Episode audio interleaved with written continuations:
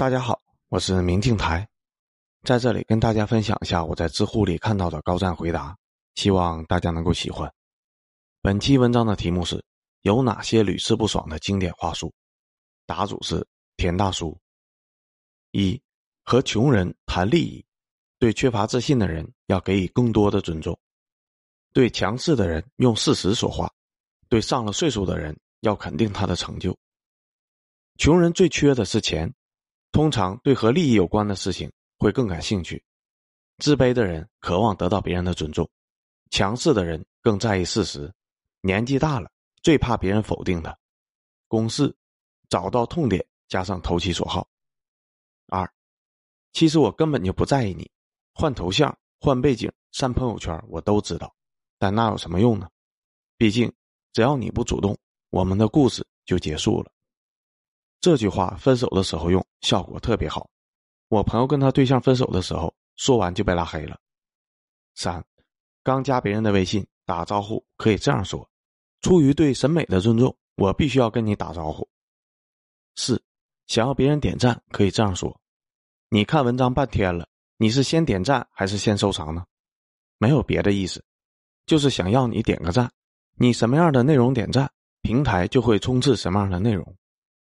五，想要别人或者牛人帮忙，可以这样说：“这个忙只有你能帮，我欠你个人情，下次有需要你说一声就行。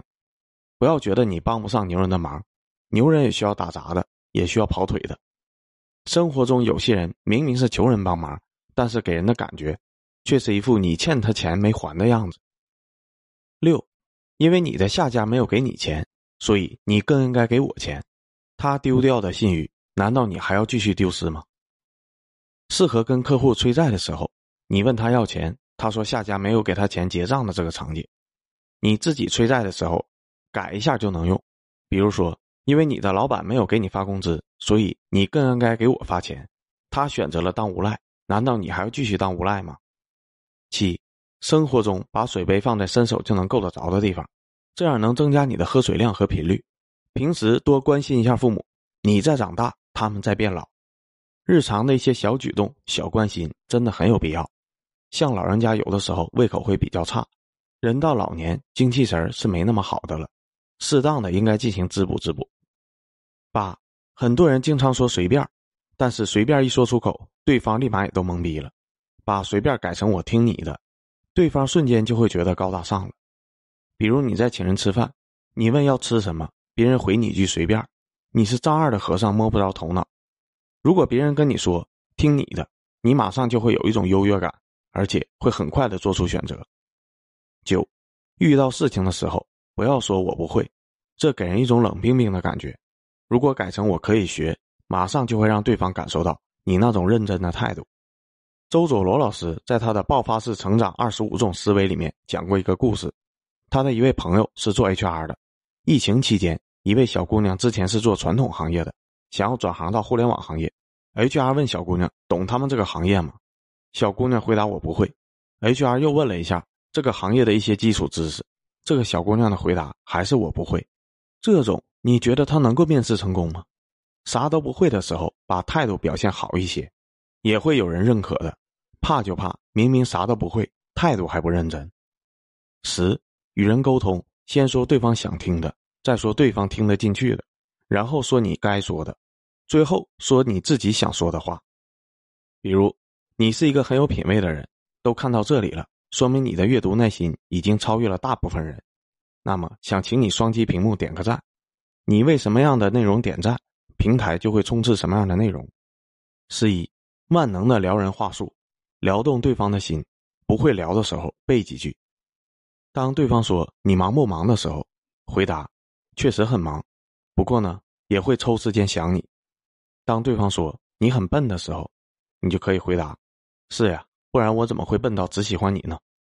当对方说你在哪里的时候，可以回答：“我在你的心上，哪里也去不了。”当对方说你在干嘛的时候，你可以回答：“我在玩土，等你摘到我的手里。”十二，你看看，我早就说过了吧？你还不信？这样一句话一旦说出来以后。他会笼罩住一个人的思想，让这个人觉得你好有道理。举个例子，我跟你说，知乎应该这样运营：知乎回答应该是这样的：一二三四，这样写。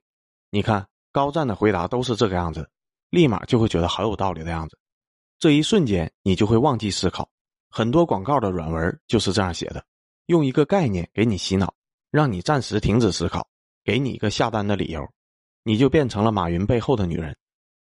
十三，一款车的动力很弱，会说够用；材质很次，会说实在；长得很丑，会说有个性；毛病很多，会说不拘小节；一无是处，会说牛逼；有指标，我一定买一台。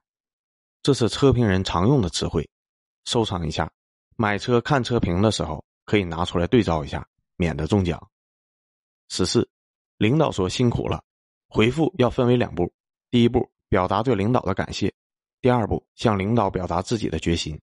举个例子，领导说：“小李最近辛苦了。”回复是：“谢谢领导的关心，我会继续努力的。未来的工作，我也会争取做到像这次一样让您满意。”十五，电话诈骗的常用话术。听到就挂掉吧。一要求你不能挂电话的，二要求你必须开通网上银行的，三要求你为了安全和保密不能向任何人说的，四要求你找一个稳定的地方的，五称你在网上被通缉并向你发送警官证的，六要求把你的银行卡上的钱转到安全账户的。逛知乎的你肯定不容易被骗，但是要记得跟你的父母或者爷爷奶奶说一下。十六，被突然邀请发言，要敢回租，公式就是感谢加回顾加祝福。朋友的婚礼上，你被主持人要求临时讲两句话，就可以套用公式：感谢两位新人邀请我来参加他们的婚礼，更感谢主持人给了我一次上台发言的机会。回顾这一路走来，他们有欢笑，有难过。作为好朋友的我，很荣幸的见证了他们的爱情。最后，我祝愿他们新婚快乐，百年好合。同时，也祝福在场的朋友们心想事成，万事如意。十七，亲密的关系之间，最好的不是付出，而是理解与支持。男女朋友之间，如果只是一味的付出，那么最大的概率会以分手而收场，因为付出是要回报的呀。而互相理解，就是彼此搀扶着彼此，彼此做对方的拐杖，一起前行。十八，学会共情，学会倾听，说话很重要。但是会倾听更重要，人更愿意跟让自己说话的人玩在一起。我大学上体育课的时候，有一次认识了一个隔壁班的同学，瞎聊了两句，然后就一直聊个不停，不知不觉的聊了一个小时。事后回想起来，这个过程当中一直是我在说，而他只是负责倾听。也就是那个时候，我突然明白了，人跟一个人说话越多，越容易拉近好感。十九，不明白别人的心，就管好自己的嘴。切勿交浅言深，不要刚认识一个人三天就把自己所有的秘密说出来，这样你是在让自己陷于不利的局面。万一别人录音了呢？万一别人是刻意亲近你的呢？有些事情就算是枕边人也不能说，毕竟离婚撕逼的事情还少吗？二十，自己表达需求比表达情绪更有用。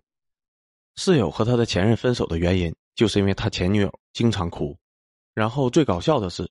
莫名其妙的哭，室友做错了什么也不知道，反正最后的结果就是两个人聊着聊着就哭了，边哭边聊。后来室友受不了了，就变成前任了。二十一，八卦是打开话题的有效工具，也是一种社交货币。知乎里面曾有个问题：人们为什么这么爱聊八卦？一个高赞的回答中，网友分享了一次自己的经历。他有一次参加同学聚会，之前关系不错的一个同学，因为几年没有见了。彼此有了生疏感，正不知道要说些什么的时候，同学过来打招呼了。第一句话就是：“你知道吗？隔壁班的玲子考上公务员了。”他惊讶的道：“真的吗？命运大反转呢！”两个人的关系瞬间就亲近了很多，然后就开始热聊了起来。